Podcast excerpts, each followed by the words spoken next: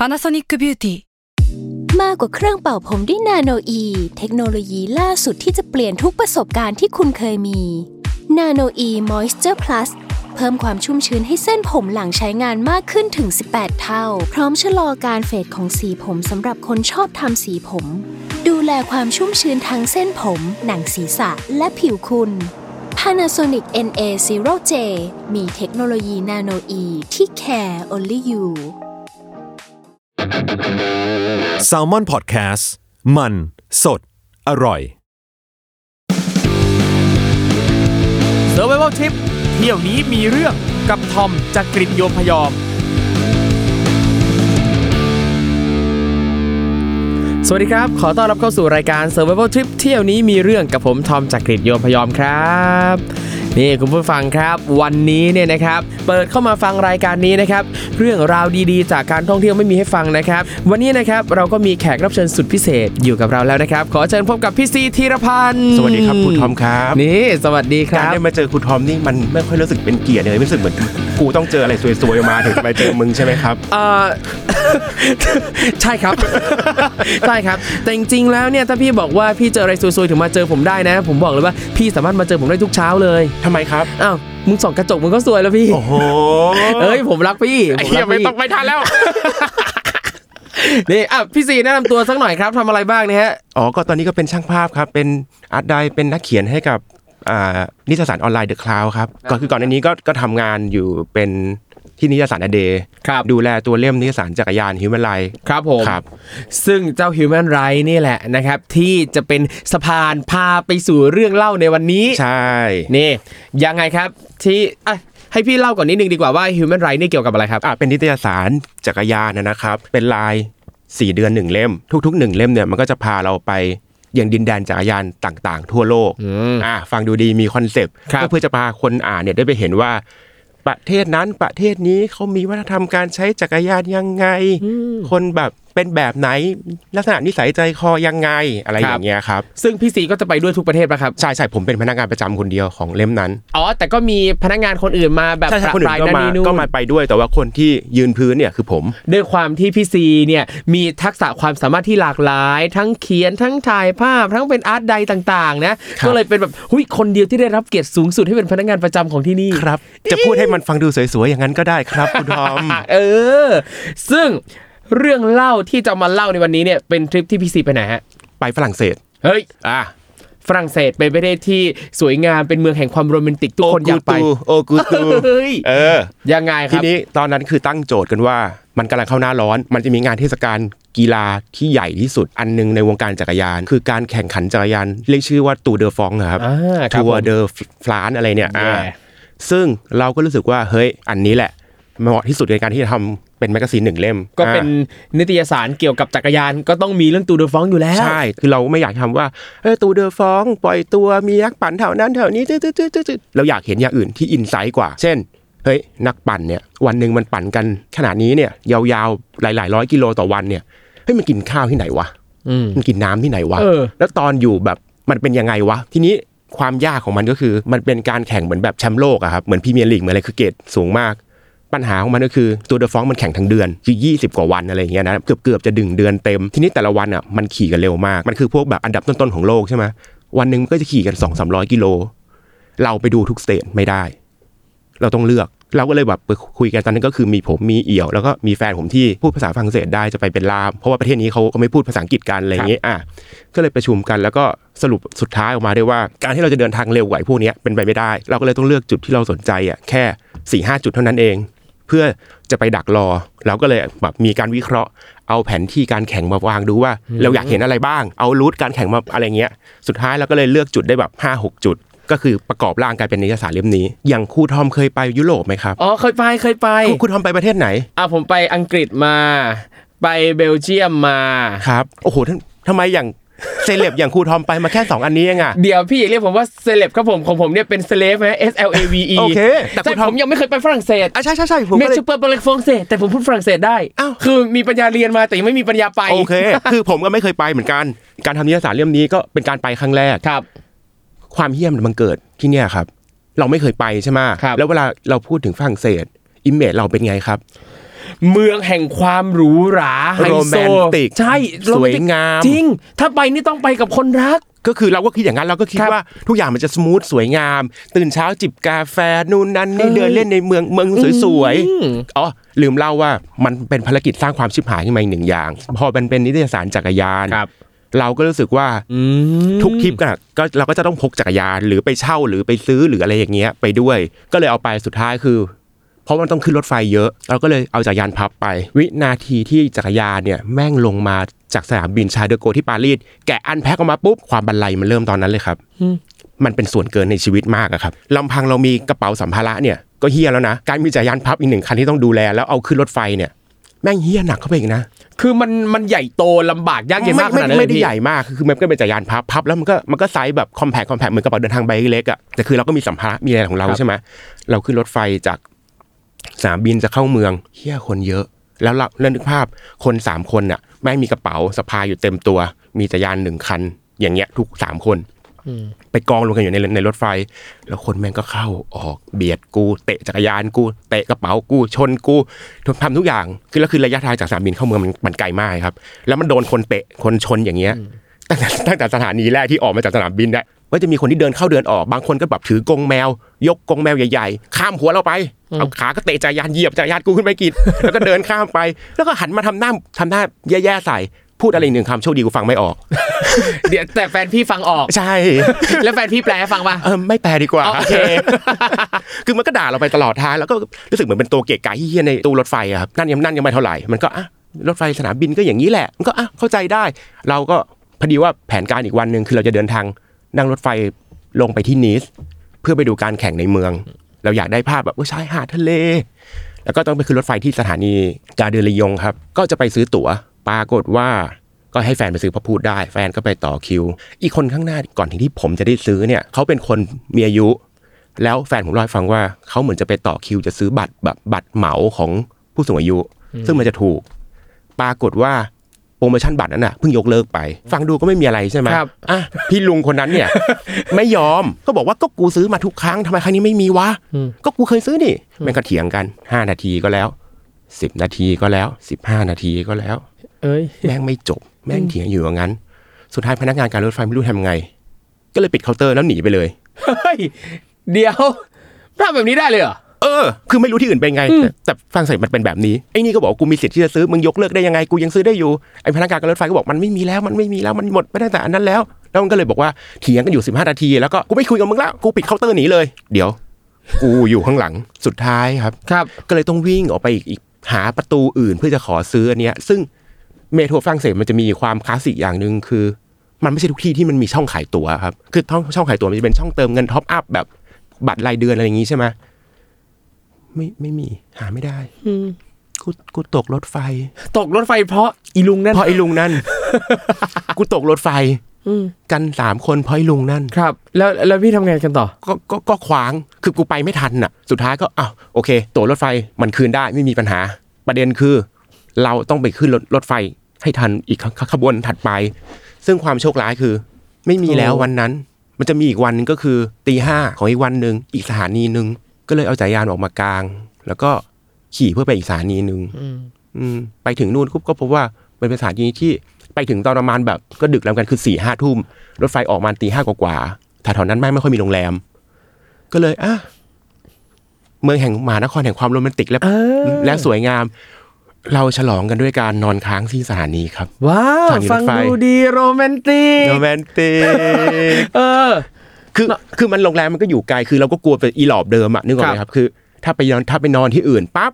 กลับมาที่นี่ไม่ทันอ้าวเฮียตกคันที่สองแม่งจะมีงานออกมาเป็นแบบนิตยสารไหม่วะอะไรเงี้ยเออก็เลยแบบอะอะอยู่ที่สถานีก็ได้วะซึ่งก็ไม่มีปัญหาอะก็มันก็มีเก้าอี้มีแล้วก็เป็นนั่งแล้วก็ก็แปะกันอยู่ตรงนั้นอะกูอยู่ได้สบายละโดยปกติทั่วๆไป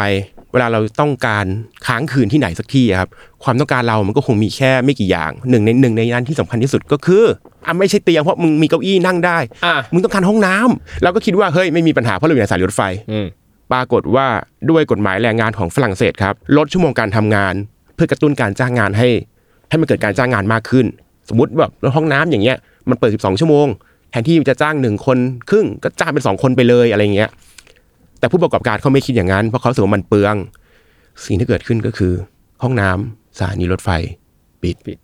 เดินเดินออกมาจากหน้าสถานีหาที่สี่หาห้องน้ำห้องน้ำพับลิกไม่มีห้องน้ำสาธารณะไม่มีห้องน้ำร้านอาหารไม่มีห้องร้านอาหารปิดหมดเลยเพราะมันดึกแล้วครับก็ปวดฉี่ปวดฉี่ทำไงดีทำไงดี โอ้งั้นอันนี้ก็ได้ว่าฉี่ตรงนี้ก็ได้ว่า แต่ก็รู้สึกผิดบาปไงอ่าอ่าเข้าคือแบบใจเฮียบ้านมึงเขาก็สวยๆเออแต่ครับพอเดินเดินจีบไปเสร็จก็เดินไปที่อ๋อกลิ่นฉี่เต็มไปหมดเลยอ๋อก็โอเคไม่มีปัญหาอะไรอะโอเคนี่อ่ากลับมาฉี่ครับเสร็จอะหงอาหารก็ซื้อซื้อเคบับอะอะอ่าโอเคข้างทางมีอะครับเรียบร้อยนั่งรอ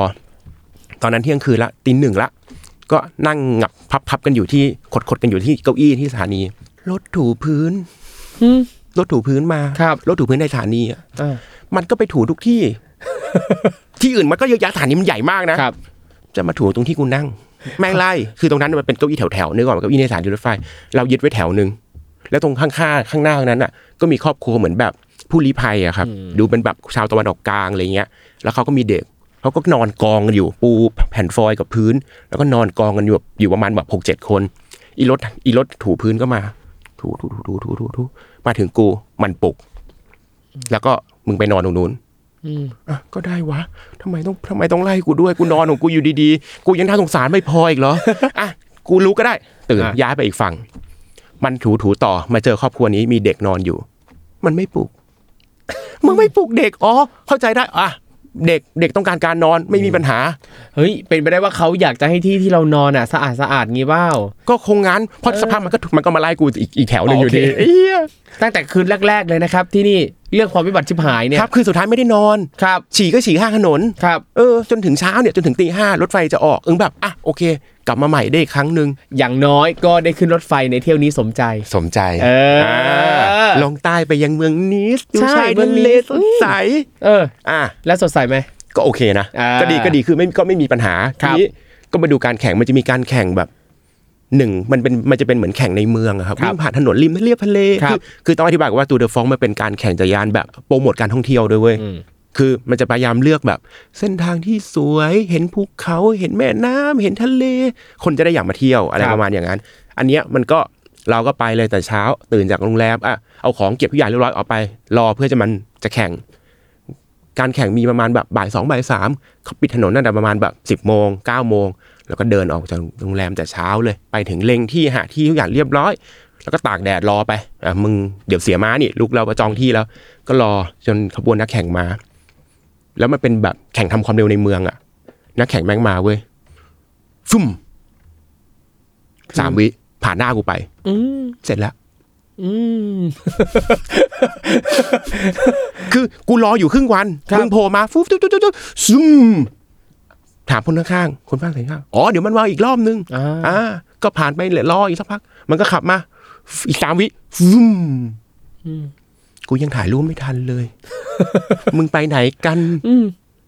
ซึ่งเดี๋ยวก่อนช่วงเวลาสามวินั้นจะมา มีสัญญาณอะไรบอกเราไหมให้เราได้เตรียมตัวมีตั้งมีกล้องมีมันจะมีแบบ คนดูคือคือมันจะมีรั้วกั้นอยู่สองข้างทาง เขาจะล็อกไม่ให้คนไปวิ่งเดี๋ยวเดี๋ยวชนกับจักรยาน แล้วมันก็จะติดแผ่นป้ายเหมือนป้ายโฆษณาครับไว้ที่แผ่นแผ่นไอ้รั้วเหล็กเนี่ยคนดูก็จะตบโต๊ะตุ้งตุ้งตุ้งตุ้งตุ้งตุ้งตุ้งตุ้งเหมือนเชียร์พอเราได้ยินเสียงไอ้ตุ้งตุ้งตุ้งตุ้งเนี่ยตุ้งตุ้งตุ้งตุ้งตุ้งตุ้งแล้วก็อ๋อมันจะมาแล้วพอมันจะมาแล้วมันจะมาแล้วฟุ่มไปแล้วไปไปไปไปไปแล้วครับ จบแล้วอ่าซึ่งแล้วพี่พี่ได้พี่ได้ภาพปะได้ได้แบบเบอร์เบอร์ ฝีมือช่างภาพระดับโลกอย่างคุณซีธีรพันธ์ครับ โอ้โห ได้ภาพแบบเบลอถ่ายไม่ๆทัจากนตูเดฟองครับถ่ายไม่ทันแล้วพี่ทำไงอะทำอะไรไม่ได้โถมันไม่มีเวลาเตรียมตัวไง คือครับคือเราก็ไม่รู้ว่ามันเราก็คิดว่ามันเร็วจักรยาน แต่เราก็ไม่คิดว่ามันเร็วเป็นมอเตอร์ไซค์อย่างนี้ไงอ่าอ่าแล้วมันมาเป็นฝูงแบบฟู๊บฟุ๊บฟุ๊บฟุ๊บฟุ๊บคืออย่างเอาจริงเคยเห็นภาพข่าวจากสารคดีจากข่าวกีฬาบ้าง แต่ว่า เราก็ไม่ได้รู้สึกว่ามันจะเร็วอะไรขนาดนั้น ใช่ใช่เพราะว่าไออย่างภาพสารคดีทีวีสัตว์อะไรครับที่ถ่าย มันอยู่บนมอเตอร์ไซค์ไงครับคนถ่ายอะมันก็อ่ามัมันก็เร็วกว่ามันครัก็บรู้สึกว่าโอเค แต่พอเรายืนอยู่นี่มันผ่านฟุ่มก็เฮ้ย เสร็จแล้วไปแล้วเร็วจุงเร็วจริงด้วยเอี้ยสมเป็นแบบความเร็วระดับแชมป์โลกจริง ๆ แล้วแล้วอย่างไรเนี้ยคือได้วางแผนสำหรับการไปเก็บในจุดต่อไปหรืออะไรยังไงบ้างใช่ใช่คือวางแผนมาปุ๊บเจาะอันนี้ปุ๊บแล้วก็รู้แล้วว่า อ๋อ ที่เขาแม่งไปดูตัวเดอะฟองบนเขากันน่ะ เพราะอย่างนี้ เพราะว่าตอนมึงไต่เขาขึ้นเขามึงช้าลงมึงก็จะไม่ไม่แบบสามวิฟุ่ม แล้วก็หายไปก็ อะอะกูเล็งไว้ที่จะขึ้นเขาเนี่ยถูกแล้ว มาถูกทางแล้ว ถ่ายทันชัวร์อย่างนั้นน่ะครับอะแต่ก่อนหน้านั้นเนี่ยเราอยากไปเห็นก่อนว่ามันให้น้ำกันยังไงวะคือถึงว่ามันแข่งกันแบบเจ็ดชั่วโมงแปดชั่วโมงไม่แล้วมึงจะกินอะไรมึงจะพกติดตัวไปเยอะๆเหรอมันก็หนักเฮ้ยมันก็ต้องแบบมีจุดให้น้ำก็เลยมาสู่แบบการวางแผนไปวันที่สองจุดที่สองของเราคือ จุดให้น้ำ มันจะเป็นแบบคือมันเป็นโคตรหาเรื่องเลยอะคือคุณทอมนึกออกไหมเวลาเราไปเที่ยวอะ เราก็มักจะรู้สึกว่าเราจะไปที่ที่แบบเป็นที่ท่องเที่ยวเป็นอะไรอย่างงี้ใช่ไหมครับพูดไปคนรู้จักอืมอันเนี้ยแป้งจะไปที่ที่แบบเมืองที่สำหรับให้น้ำนักกีฬานักปั่นอะคือมันก็ไม่มีใครบอกมึงอะคือเราก็มีแค่ว่าเอาแผนที่การแข่งจักรยานไอตูเดอฟองมาวางทาบ มันจะมีจุดมาร์คให้คร่าวๆว่า อันเนี้ยคือจุดให้น้ำแต่มันบอกเป็นเส้นทางว่า 100 กิโลเมตรจากจุดปล่อยตัว 150 จะมีจุดให้น้ำอยู่ตรงนี้ แล้วก็เอาจุดปล่อยตัวมาวางแล้วก็มาทาบหาแผนที่ อันนี้คือแฟนกับกับเอี่ยวเนี่ยมันช่วยกันมาร์กจุดได้ ได้เป็นเมืองเล็กๆ ชื่อโบแคร์ไม่มีอยู่ในแผนที่ด้วย คือมันเป็นเมืองที่มันไม่ มันไม่ มันไม่มีอะไรเลยอะ เป็นแค่เมืองทางผ่านเป็นเมืองทางผ่านฉยๆจไม่ได้มีอะไรริงๆ แล้วแม่งไปก็ยาก คือเปลี่ยนรถไฟจนแบบจนสุดท้ายรถไฟไม่เป็นรถไฟแบบ รถไฟคันเล็กแบบ แล้วถ้าพลาดคือมึงจบเลยเออโชคดีที่ไม่ได้พลาดนะ คนเรามันก็คงมันสาธุมันก็ไม่ควรจะครับผมชิบหายกันขนาดนั้นใช่แต่คือการไปยังเมืองแบบ เมืองเล็ก ๆ อย่างเงี้ยมันไม่มีอะไรเลย ลงรถไฟเสร็จแล้วก็อะไรวะเหวอเหวอๆทุกอย่างโล่งแบบ เห็นเส้นขอบฟ้า ทุกรอบๆด้านแล้วก็อ้าวก็สวยดีก็สวยดีแบบร้อนๆเอเอออหาเพลินๆน้ำกินก็ยากเขาถึงเป็นจุดให้น้ำไงเออจริงว่ะแต่ไม่ได้ให้น้ำคนดูนะอืมเออ คือมันก็เป็นอะไรอย่างเงี้ยคือ ถ้าโดยปกติไม่รู้ว่าคนส่วนมากมาออกรายการครูทอมแม่งเป็นยังไง แต่คือแบบ ถ้าสมมติเราเราตั้งเราตั้งใจจะไปเที่ยวที่ดีๆไง แล้วมันเจอคนไม่ดีมาทำร้ายเราเนี่ยครับมันหรือมาทำให้เราทริปเราแย่เนี่ย เราจะโกรธใช่ไหมอ่าแต่อันเนี้ยเฮียโกรธก็โกรธไม่ได้แล้วก็มึงวางแผนมาเองอะใช่แล้วเราไม่มีสิทธิ์กดใครช่โกรธไม่ได้เลยแล้วคือหงุดหงิดเฮียครับทำไมต้องมาเจออย่างนี้ไม่ได้ก็มึงเลือกเองไงอะเมืองโบแคร์อะเฮียไม่มีอะไร คือสุดท้ายก็นั่งรอแล้วเมืองมันก็ไม่ได้มีอะไรเลยคือ ไม่มีกระทั่งร้านไม่มีอะไร ก็นั่งกันแบบแดดๆอะครับครับรอรอก็จะมีแบบคนทีมงาน เอาน้ำมาใส่กระป๋องกระเป๋าแล้วก็พ อนักปั่นมามันก็เดินไปกลางถนนก็มีคนนึงมารับปุ๊บแล้วก็ขี่ไปต่อ ฟุ่มแค่นั้นเนี้ยแค่เนี้ยซึ่งพี่รู้สึกว่าคุ้มไหมกับการไปถ่ายตรงนี้ เอาเอาแบบความจริงจริงใจหรือว่าตอบในฐานะภาระหน้าอะที่ขอสองแบบแบบแรกภาระหน้าที่คุ้มก่อนสิครับเราจะได้เห็นว่านักแข่งตัวเดอะฟองอะได้รับน้ำมันยังไงกินข้าวโอ้กินอะไรตรงไหนครับ แล้วถ้าความรู้สึกจริงนี่ยังไม่เห็นคุ้มเลยไปทำไมวะๆเฮ้ยแต่เท่เท่เพราะไม่มีใครไปวะมันก็แปลกดีใช่แต่คือมันเป็นภาพแบบ แค่แค่เนี้ยเอามามาแต่คือมันมันก็เจ๋งดีคือในเชิงว่าทีมงานเขาก็มาแล้วเขาก็มาแพ็คของแพ็คข้าว แพ็คน้ำแพ็คไอ้นู่นไอ้นี่ใส่กระเป๋าใส่ถุงไว้ แล้วก็พอถึงเวลาเขาจะรู้กันว่าใครจะออกมาเขาซ้อมกันมา แล้วก็คนนี้ก็จะเดินออกไปแบบในจุดที่ที่นัดกันแล้วอะครับ แล้วก็จะมีคนฉีกตัวจากกลุ่มออกมา แล้วก็รับปั๊บแล้วก็ปั่นต่อไปหาไปหาเพื่อนร่วมทีม แจกจ่ายข้าวน้ำอันนี้น้ำเธอนี่ข้าวฉันอะ อะอะไรเงี้ยน่ารักดีนะน่ารักดีเป็นภาพที่เราไม่ไม่เคยเห็นจากข่าวใดๆอะถ้าต้องถ้าต้องลำบากเพื่อไปเมืองเล็กๆขนาดเนี้ยไม่มีใครก็ไปหรอกโอเค ก็ถ้าใครอยากเห็นนะครับ ก็ไปอ่านได้นะครับครับที่ครับฮิวแมนไรฉบับนี้ครับไปหาอ่านเอา ยังหาได้อยู่แบบไม่รู้นะเออหลายปีแล้วเหมือนกันครับ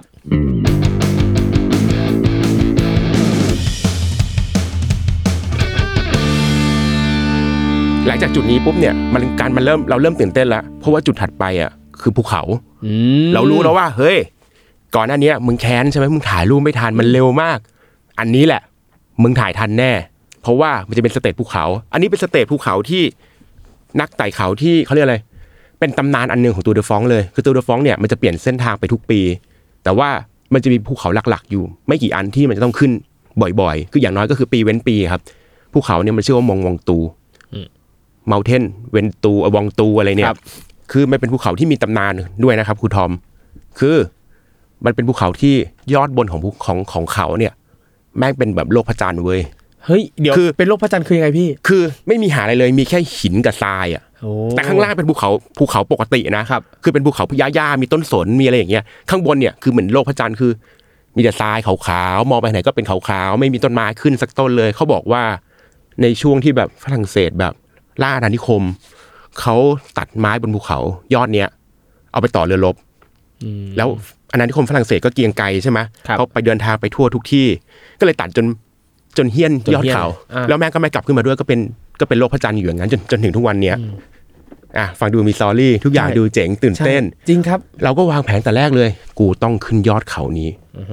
เพื่อจะแบบถ่ายรูปแบบนักปั่นแล้วอยู่ในท่ามกลางแบบดินหินขาวๆ โลกพระจันทร์โห ถูกต้อง ถูกซึ่งต้อง ซึ่งตอนนั้นเนี่ยพี่ได้ประเมินไหมว่าการขึ้นไปบนยอดเขานี้มันยากง่ายลำบากแค่ไหน ลำบากชัวร์มึงต้องลำบากแน่เออๆเพราะว่ามันเป็นภูเขาที่ไว้ตัดสินแชมป์อะอืมนึกออกปะคือมันต้องแบบเฮ้ยเหนื่อย เอาเรื่อง ก็กังวลแต่ว่าเราไปจ่ายยานมานี่ ถ้าเกิดเราใช้เวลาให้เวลากับมันเยอะเนี่ยเฮ้ยแม่งขึ้นได้เพราะเรามีประสบการณ์จากที่เรามาครั้งแรกครั้งที่สองเนี่ยคือปิดถนนเขาปิดจริง ๆ ปิดไม่ให้รถขึ้น แต่ว่าจ่ายยานมันพอปั่นได้อ่าอ่าก็ปั่นช้าหน่อยเข็นจูงบ้างแต่เฮ้ยกูกูก็ขึ้นไปรอได้แหละ ก็ไม่มีปัญหาแล้ว เมืองไอ้ภูเขาเนี่ยครับมันจะมีเมืองเล็กๆ เราตัดสินใจเลือกไปพักโรงแรมที่ห่างจากภูเขาเนี้ยสิบกิโล เพราะว่าไอ้อันไอ้อันที่ใกล้กว่านั้นห้ากิโลเนี่ยมันแพงอ่าโอเคแล้วก็รู้เรื่องแล้วเต็มครับอะก็ยอมออกมาสิบกิโลก็ได้ ก็เป็นก็เป็นโรงแรมน่ารักอะเป็นแบบบ้านวิลล่าเล็กเอ้ยเก่าฟัๆงดูเอ้ยดีฟังดูนะกูค่อยรู้สึกว่ากูมาฝรั่งเศสเอออ่ลื่นลมลื่นลมทีนี้ ก็เอาจ่ายยานขอจ่ายยานเข้ามาเก็บเก็บเตรียมไว้ก่อนพรุ่งนี้พรุ่งนี้จะไปปั่น เขาก็ถามจะไปไหน จะไปดูตูเดอฟองเหรออันนี้อันนี้คือเราก็สื่อสารกับเจ้าของคุยกับเจ้าของโรงแรมเป็นคุณป้าน่ารักตัวทุ่มๆหน่อยครับ ก็คุยกับเขาก็บอกว่าเนี่ยอยากไปดูตูเดอฟองเขาก็เลยบอกว่าเหรอจะขี่ไปเหรอ จากนี่ไปถึงตีนเขาเนี่ยสิบโล ขึ้นไปได้อีกยี่สิบห้านะ เหนื่อยนะ ก็ อืมใช่สิเหนื่อย ไม่บอกก็รู้ว่าเหนื่อย อืมใช่ไหมอืมถ้าพักป้าแม่งพูดออกมา จริงๆอะเขารู้จักแท็กซี่นะ พาไปส่งถึงยอดเขาได้ ว้าอ้าวฟังดูดีมีเฮ้ย option จากโรงแรม เฮ้ย ตอนแรกจะเดินขึ้นบันไดอยู่ดีลิฟต์แม่งมาเกยเว้ยเออเอ้ยแม่งใจแบบคดีแม่งพลิกคดีพลิกก็เอ้ยเฮ้ย ชัวร์เปล่าเขาปิดถนนนะป้าอย่ามาหลอกกูนี่นี่ป้าบอกไม่เป็นไรป้าหยิบโทรศัพท์เลยเดี๋ยวโทรถามให้นี่รู้จักกันรู้จักจริง โทรหาแท็กโทรหาแท็กซี่แท็กซี่แม่งก็บอกว่าเฮ้ยเขาไปส่งถึงยอดเกือบเกือบถึงยอดเขาได้ ไม่มีปัญหาทำทำตลอด โอเค เราแม่งก็แบบวันนั้นเลย กูสั่งวายเลย มากินฉลองเลยพรุ่งนี้กูขึ้นนั่งรถไปสบายใจไม่ต้องขี่แล้เยี่วยมจ่ายยานฝากแม่งไว้ล็อกลงรถล็อกไว้เลย ไม่ต้องใช้เพราะเราจะขึ้นนี้ไปแล้วเราก็เดินต่อนิดนึงถ่ายทำงานเสร็จแล้วก็ chill สบายสบาย ปรากฏเช้าอีกวันหนึ่ง แท็กซี่ก็มาเอ้ยดีเป็น BM ครับอ่า BM ด้วยมาตามนัดนะ อ่ามาตามทำตามทุกอย่างตามนัดเลยเป็น BM แบบสปอร์ตโอ้โห บุญตูดกูด้วย บุญตูดกูจริง ๆ ก็ขึ้นไปล่ำลาป้าอย่างดีเช้าจีเจอนเย็นเจอกันนะป้านู่นอ่านั่นนั่นนั่นขับไปข้ามไปฟืบสิบกิโลอย่างรวดเร็ว มาจนถึงตีนเขา ก็กำลังจะวนขึ้น ถนนปิดก็ปิดถนนก็เขาจะแข่งตูเดอฟองกันไงถ้าตำรวจเขาก็ยืนกันอยู่เขาบอกว่าถนนปิด ก็บอกเนี่ยจะขึ้นไปส่งคนที่ยอดเขา จะขึ้นได้ยังไงเขาปิดถนน งงไหมงงงง เราก็งง เราก็ถามแท็กซี่ ไหนมึงบอกว่าแบบ จะไปส่งถึงถึงเกือบเกือบยอดได้ไง ก็วันปกติก็ไปส่ง โอเค โอเคโอเค เข้าใจความเข้าใจอารมณ์เลยเป็น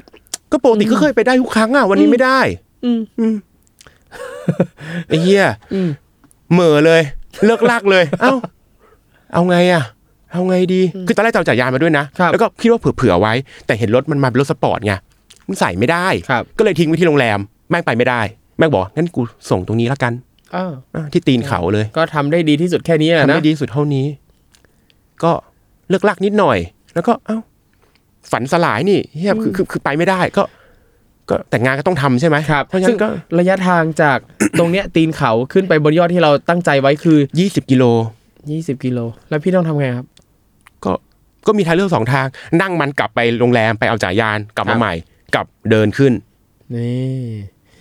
ซึ่งระดับพี่ซีแล้ว คือคุยกันแล้วชั่งใจกันแล้วว่าคือคือมันก็มาคือเรื่องเรื่องของเรื่องมันก็มาทำงานใช่ไหมเราก็ไม่ควรแบบทำให้งานเสียไอ้เหี้ยฟังดูดีเนาะเออฟังดูแบบมาก professional มากมากไม่ไม่แต่ก็คือก็ควรเป็นแบบนั้นอืมแล้วก็เลยคิดว่าเฮ้ยถ้าเราเสียเวลาย้อนกลับไปกลับมาแม่ง เดี๋ยวเกิดแบบกลับมาช้าอีกทีแม่งปิดกั้นมากกว่านี้คือมึงเสียเวลาไปอีก ก็เลยเดินขึ้นเขา 20 โลปฏิบัติ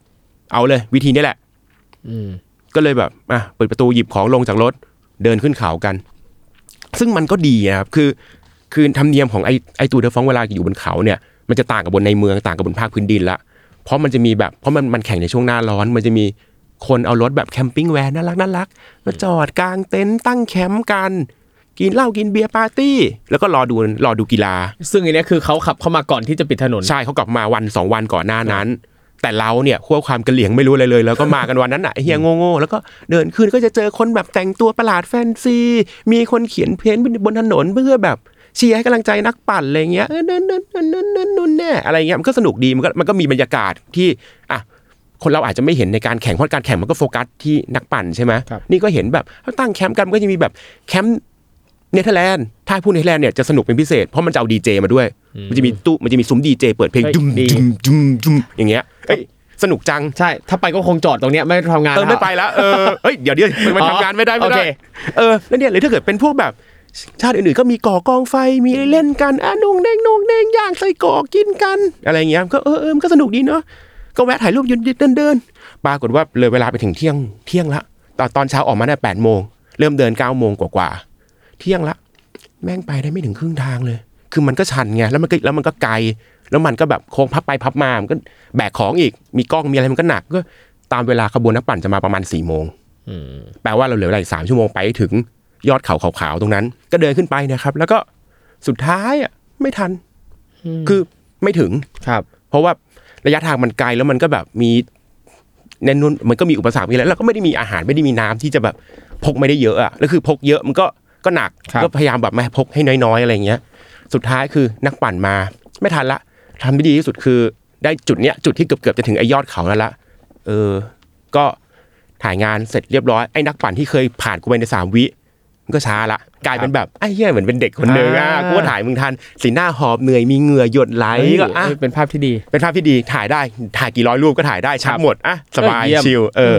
อมทีนี้มันก็ ผ่านไปนักปั่นมันก็มันก็ปั่นจบเข้ากระบวนการไปจบมีคนชนะมีอะไรเรียบร้อย เสร็จปั๊บทีนี้พอดีว่ามันมีคุยกันไว้ก่อนมาว่า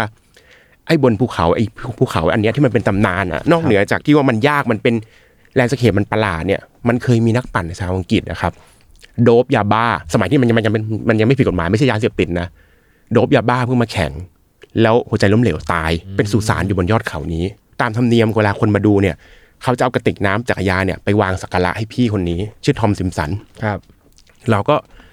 เอี่ยวที่ที่ไปที่ที่ไปด้วยกันเนี่ยเขาก็เสนอว่าพี่เรามาถึงนี้แล้วนะ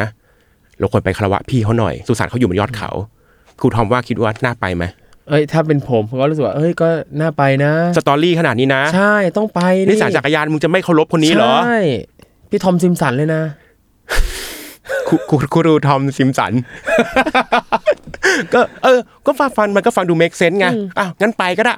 ก็เลยเดินกันต่อ ซึ่งจากจุดที่เราอยู่ตรงนั้นน่ะจะขึ้นไปข้างบนสามอีกโลสามโลอ้าวคือกูไม่ช้าไปแค่สามโลเท่านั้นแหละใช่คือเกือบเกือบถึงแล้วเกือบอะแล้วอีกสักหน่อยขึ้นไปอ่าเถอะอ่าพอขึ้นไปพอเดินก็เดินต่อไปอีกแบบอีกเกือบเกือบชั่วโมงหนึ่งอะนะครับเพราะมันก็ชันอะไรอย่างอย่างที่ว่า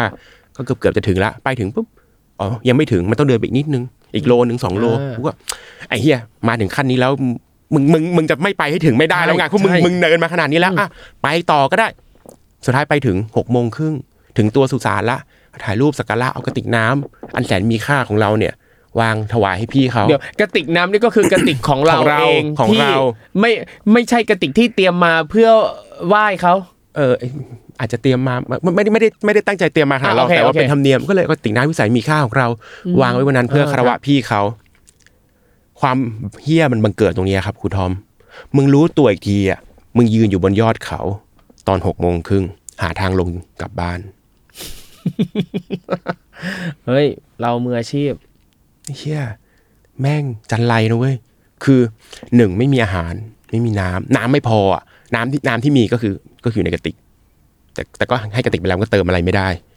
แล้วก็ไม่ได้ไม่ได้เตรียมไม่ได้คิดว่าจะใช้ชีวิตออกมายาวนานขนาดนี้ไงแต่ดีที่หน้าร้อนของประเทศยุโรปมันมืดช้า โอเค เราก็เลยคุยกันว่า ก็เนี่ยเราก็แค่เดินลงไปถึงตีนเขา แล้วก็เดินกลับบ้าน เดินกลับไปถึงโรงแรมก็จบละเหรือวะ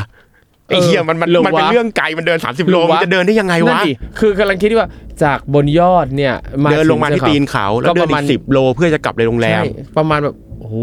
สามสิบกว่าโลสี่สิบโล มันเป็นไปไม่ได้อยู่แล้วเว้ยคือใช่จะบ้าเหรอกูทำอะไรกูกูทำอะไรลงไป กูมาอยู่กลางยอดเขาแบบเฮียอย่างนี้ได้ไงวะเดี๋ยวเดี๋ยวเดี๋ยวเดี๋ยวเดี๋ยวคิดใหม่ ก็เลยบอกว่าเฮ้ย เรามีพี่แท็กซี่อยู่ ถ้ามันแข่งจบแล้วถนนมันก็ควรจะเปิดแล้วสิแล้วก็อันนี้ก็เลยหยิบโทรศัพท์ขึ้นมาจะโทรหาเบอร์เราก็ขอเบอร์พี่แท็กซี่ไว้เพราะเราก็คิดว่าเหตุการณ์นี้จะเกิดขึ้นเว้ยสิ่งที่เกิดขึ้นคือ โทรหาไม่ติด โทรศัพท์ไม่มีสัญญาณด้วย ก็โทรหามันไม่ได้ แล้ววันนั้นเป็นเป็นวันชาติฝรั่งเศสเป็นวันหยุดครับ เราก็มีความคิดว่าเฮียถ้าแม่งแบบหยุดงานอะปิดโทรศัพท์นี่ยังไงวะก็ไม่มีทางเลือกอื่นก็เลยอะงั้นเราเดินลงไปเรื่อยๆแล้วกันตรงไหนที่โทรศัพท์มีคลื่นอะก็โทรหามัน จะได้แบบครับให้มันมารับกูหน่อย ก็เดินมาถนนก็ไม่หายถนนก็ไม่ก็ไม่เปิดมันก็ปิดไว้เหมือนเดิมครับ แล้วก็ก็ค่อยๆเดินลงคือ ถ้าเกิดเวลาเดินลงเขาอย่างเงี้ยเอ้ยเวลาไปเดินเขาอย่างเงี้ยครูทอมก็อาจจะรู้สึกว่าตอนเดินขึ้นมันก็เหนื่อยแหละ แต่ตอนเดินลงอะมันปวดขาไงอืมมันจะปวดขา มันเดินง่ายกว่าแต่ปวดขามากกว่าครับใช่ไหมแล้วเราเดินแม่งแม่งใช่แม่งมาทั้งวัน มันก็เริ่มปวดเท้าปวดอะไรเดินแล้วก็ค่อยๆเดินลงไป มันก็ค่อยๆมืดลง มันจะมืดสนิทก็สามทุ่มแต่ว่าระหว่างนั้นทุ่มสองทุ่มมันก็ค่อยๆค่อยๆมืด แล้วมันอยู่ในเขาอะครับ มันก็จะมีเงี้ยเหลี่ยมมุมที่มันที่มันเป็นเป็นเงาแล้วมันก็มืดอะค่อยๆเดินลงไป ก็จะเจอไอ้พวกแคมปิ้งที่เป็นคนดีกันเมื่อตอนกลางวันเนี่ยที่น่ารักมีสดใสมีลูกเนี่ย มันจะเริ่มเมา มันจะเพราะมันกินทั้งวันไงพอถึงตอนค่ำๆมันก็จะเมามาก มันก็จะมาทำท่าหน้าหลังน่ากลัวใส่เรา เช่นแบบอย่างเงี้ยทำหน้าเหมือนปาดคอใส่เราแบบมึงตายมึงอะตายนึกแน่ออกไอ้เฮียแล้วมันต้องทำกับกูกูไม่รู้จักมึง ตลอดทางเจออย่างเงี้ยตลอดเว้ยแล้วก็เป็นแบบเนี่ยไอ้พวกแคมปิ้งอย่างเงี้ยแล้วก็พวกแบบอยู่ดีก็วิ่งมาแล้วตะโกนใส่หน้าตะคอกเราใส่หน้าอ่าก็ไอ้เฮียไม่เคยรู้จักดูมึงตะคอกกูทำไม เออก็เป็นทำนองอย่างเงี้ยอืมค่อยเดินมาแล้วแม่ก็ไม่มีสัญญาณด้วยน้ำก็ไม่มีหิวน้ำด้วยน้ำก็หมดก็แบบ เฮียทำไงดีวะก็ค่อยๆเดินมาแล้วก็แบบเจอรถดับเพลิงแม่งวิ่งแม่งเขาจอดอยู่ข้างหน้าติดเครื่องอยู่เหมือนจะลงไปอะ ก็แฟนก็แบบรีบไปคุยกับเขาเฮ้ยขอติดลงไปด้วยตีนเขาได้ไหมนึกออกมาถ้าเป็นเราอะกรมป่าไม้หรือครับอุทยานแห่งชาติแล้วก็แบบพี่ขอติดไปด้วยได้ไหมคือแบบเออมันไม่มีรถกลับมาอะไรเงี้ย โดยมากของบ้านเราก็น่าจะเป็นว่าเอ้ยขึ้นมาเลยหลังกระบะใช่แล้วก็ไป อันนี้คือไปคุยแล้วก็ไม่ได้ ไม่ใช่หน้าที่ผมต้องไปส่งคุณข้างล่างหน้าที่ผมทำแบบดูแล ป่าไม้ มึงมาก็ทำไมไม่ได้คิดเรื่องทางลงไว้ก็มาทำไมอะเหงาโอ้ชีวิตเหงาโหนี่เหงาแทนเลยหดหูแทนเลยชีวิตนี้แบบเออเหงาทำไมอะทำไมทำกับกูเงี้ยอืมทำอะไรไม่ได้ว่าเขาไม่ได้เขาก็เขาก็พูดถูกของเขานะก็เลยเดิน เดินต่อเดินเดินเดินเดินจนมืดสนิทเลย ก็ไม่มีวี่แววก็ยังโดนไอ้ไอ้พวกแคมป์พวกนั้นน่ะโผล่หน้ามาจองเวรกูอยู่ทุกครั้งเออที่ที่เดินเจอมัน ก็แบบแห่เอามือปาดคอสับคอแห่พ่อมึงมาเดินอะไรตรงนี้มาตฟักเกอร์อะไรเงี้ยก็เฮ้ยทำอะไรผิดวะคือในสายตาเขามันคงดูประหลาดมากคนที่เดินสามคนแล้วก็ลงเขาในเวลาอย่างนั้นน่ะไม่ไม่ได้มีอะไรที่อยู่หลักแหล่งอะไรอย่างนั้นเนาะก็โชคดีที่ตอนนั้นอะอยู่ดีๆเดินผ่านลงมาได้สักห้าหกโลอย่างเงี้ยครับเกินเกินประมาณสิบโล สัญญาณโทรศัพท์มีสัญญาณอีเอ้กยครั้งหนึ่งอะโชคดีไป โทรหาแท็กซี่คนนั้น รับเว้ยครับ มันรับ แล้วมันก็บอกว่า เฮ้ยยังไม่เลิกงาน เดี๋ยวขึ้นมารับ อืมโอ้โห สวรรค์เลยนะ สวรรค์เสียงเลยสวรรค์คือระหว่างที่รอมาเนี่ยคือแบบยืนอยู่หน้าแคมป์อะพวกขี้ข้างหลังก็แบบตะโกนด่ากันอยู่ตลอดเวลาก็ไม่ทำไมต้องด่ากูด้วยนะเอออมแล้วก็ระหว่างรอจนเห็นแท็กซี่คนหนึ่งวนขึ้นมารับก็แบบเปิดไฟปึ้งแล้วก็เปิดประตูออกมารับเราแล้วก็เชี่ยโคตรดีใจอะ ดีใจมากอะเฮ้ยดีใจนึกภาพแบบโอ้โหเฮ้ยแสจริงงๆสว่างคือแบบออร่าโอ้ยมาเฮียมันแบบกูรอดตายแล้วเฮียครับถ้ากูต้องเดิน 30 โลกูไม่รอดอยู่แล้วอะเออ ก็ค่าแท็กซี่ก็ร้อยยูโรเฮ้ยแต่ระดับโอเคพีซีนะเท่าไหร่ก็ต้องจ่ายเออ เออ แล้วก็คือก็กลับไปที่พักปกติก็ไปที่พักปกติ แล้วได้คุยกับป้าไหมฮะ ตอนเช้าป้าแม่งหนีไปจากตลาดมึงหนีกูเออ นั่นแหละ ใช่ใช่แต่คือแต่คือแบบ เอ้ย มันแบบมันเป็นเรื่องที่แบบเราก็คือคนคนที่อยู่บางทีที่เขาไม่ได้สนใจเขาไม่ได้ไปดู เขาก็ไม่รู้ไงครับ เขาก็คิดว่ามันก็เหมือนปกติทุกทีอืมแต่แบบแต่มันก็อดรู้สึกไม่ได้ว่า การที่ป้าไปทำบ้านเป็นโรงแรมอยู่ตรงนั้นในที่ที่เป็นทางผ่านตูดูฟรองก์ที่หลายคนน่าจะมาพักเพื่อใช่จะมาดูตูดูฟรองก์ใช่ ป้ามึงควรจะรู้ไหมมึงควรจะทำการบ้านไหมใช่ แล้วมึงหลอกกูมาอย่างนี้ได้ยังไง เออ แล้วอะพอเป็นแบบเนี้ยพี่ได้ให้ข้อมูลกับป้าไหมว่ามันปิดถนน เผื่อว่านักท่องเที่ยวรุ่นหลังตามมาจะได้คือรู้คือตอนะไรหเงี้ยลังก่อนที่จะออกสุดท้ายป้าก็กลับมาอ่าก็บอกเขาแบบสุดท้ายแล้วก็แบบกูลำบากมากนะมึงเอากูมึงเหมือนเอาเอากูไปหย่อนอยู่กลางแบบ ทะเลทรายคือกูจะตายแม่งตายได้เลยนะครับแล้วคือมันก็เริ่มทำทำให้เรารู้ว่าแบบเฮ้ย มันไม่เหมือนบ้านเราที่แบบโทรหาสองแถวแล้วสองแถวขึ้นมารับหรืออะไรเงี้ยมันไม่มันไม่มีไงมันไม่มีอะไรแบบนั้นเลยแล้วแบบ คือมันก็อันตรายกว่าที่คิดคือเฮ้ยมึงมึงทำแบบนี้ต่อไปข้างหน้ามึงมึงไม่ควรทำแบบนี้อะครับมึงควรคิดว่า มึงจะลงยังไงมึงจะขึ้นยังไงอะไรอย่างนี้ด้วยคือถ้ามีจักรยานมึงขี่ลงมันก็โอเคใช่ไหมนี่ก็ไม่มีจะเดินก็แบบเฮียปวดขาเจ็บเข่าเจ็บข้อ น้ำก็หมดหิวน้ำหิวข้าวมึงก็ครับเออโอ้โหเอาจริงอย่างเนี้ยโชคดีที่โทรศัพท์ไม่แบตหมดด้วยนะ เกือบแล้ว เอเอออเกือบแล้ว คือโชคดีเรียกว่าโชคร้ายแล้วกัน คือตอนนั้นมันก็2014ซิมบ้านเรามันก็ยังไม่ได้มีพัฒนาไม่ได้มี option เยอะก็ไปซื้อซิมที่นู่นเลยนะครับเพราะเราก็กลัวจะมีปัญหาปรากฏซิมแม่งอะไม่มีสัญญาณอ่า เออ อาจจะด้วยอยู่บนเขาอยู่บนนั่นนี่เออนู่นอะไรนั่นอย่างเงี้ยมีหลายปัจจัยเออใช่ใช่ใช่ใช่โอ้โหแม่นมันมากเลยผมว่าเป็น Tour de France ที่แบบกูน่าจะเป็น Tour de France ในความทรงจำกูเหนื่อยกว่านักนักปั่นพวกนั้นอีกเออ เป็นไปได้อะเออ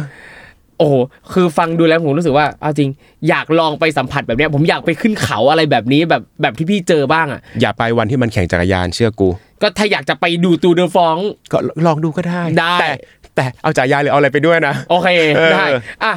ฝากถึงผู้ฟังหน่อยครับ สมมุติว่าถ้าเขาอยากจะไปดูตูเดอฟองอะไรอย่างเงี้ยเขาควรจะเตรียมตัวยังไงบ้างพี่เช่ารถบ้าน เช่ารถบ้าน ต้องเช่ารถบ้านตอบแบบไม่คิดเลยนะ เช่ารถไม่บ้านไม่ไม่คือคือมันต้องไปล่วงหน้าก่อนอย่างน้อยๆก็สองวันไงครับวันวันก่อนหน้ามันจะปิดถนนต้องไปล่วงหน้าสองวัน แล้วเส้นทางที่ผ่านถ้าอยู่บนเขา มันก็ไม่มีโรงแรมไม่ได้มีรีสอร์ทบังกะโลแบบเราที่กระจายกระจายใช่ไหมมันก็อยู่เป็นจุดของมันซึ่งอาจจะไม่เห็น ถ้าอยากจะดูระหว่างทางแล้วเห็นแบบไม่มีคนอื่นบ้างไม่มีตึกไม่มีอะไรก็ต้องกางเต็นท์ ต้องแบบมีรถบ้านแบบคือมีทำไงได้ให้เราอยู่อาศัยได้อะนั่นแหละก็ฝากถึงคุณผู้ฟังนะครับเตรียมตัวให้พร้อมกับทุกการเดินทางนะครับอะวันนี้นะครับช่วงท้ายพี่ซีมีอะไรอยากจะฝากถึงผู้ฟังของเราไหมฮะเอาอยากจะฝากหนังสือครับราชสถานนิทานตื่นนอนเอ่อนี่หนังสือที่ดีที่สุดในที่ผมเคยทำมาเพราะทำมาเล่มเดียว ราชาสถานนิทานตื่นนอนนะครับได้ข่าวว่าปกสวยมากด้วยปกสวยทำเองครับออกแบบเองนี่นี่ ไปหาอ่านกันได้นะครับ พี่ซีนี่ก็ไปตระเวนมาหลายที่ครับนะครับคุณผู้ฟังนะครับสามารถกลับมาติดตามรายการ Survival Trip เที่ยวนี้มีเรื่องได้ใหม่ทุกวันพฤหัสนะครับทางทุกช่องทางของ s ซ l m o n Podcast นะครับทั้ง Spotify SoundCloud Apple Podcast นะครับ YouTube แล้วก็ทุกช่องทางนะครับ ฟังแล้วก็อย่าลืมกดแชร์ชวนเพื่อนมาฟังกันด้วยนะครับสำหรับวันนี้นะครับ ผมทอมจากกริฑยมพยอมต้องขอตัวลาไปก่อนครับ เจอกันใหม่ครั้งหน้า สวัสดีครับ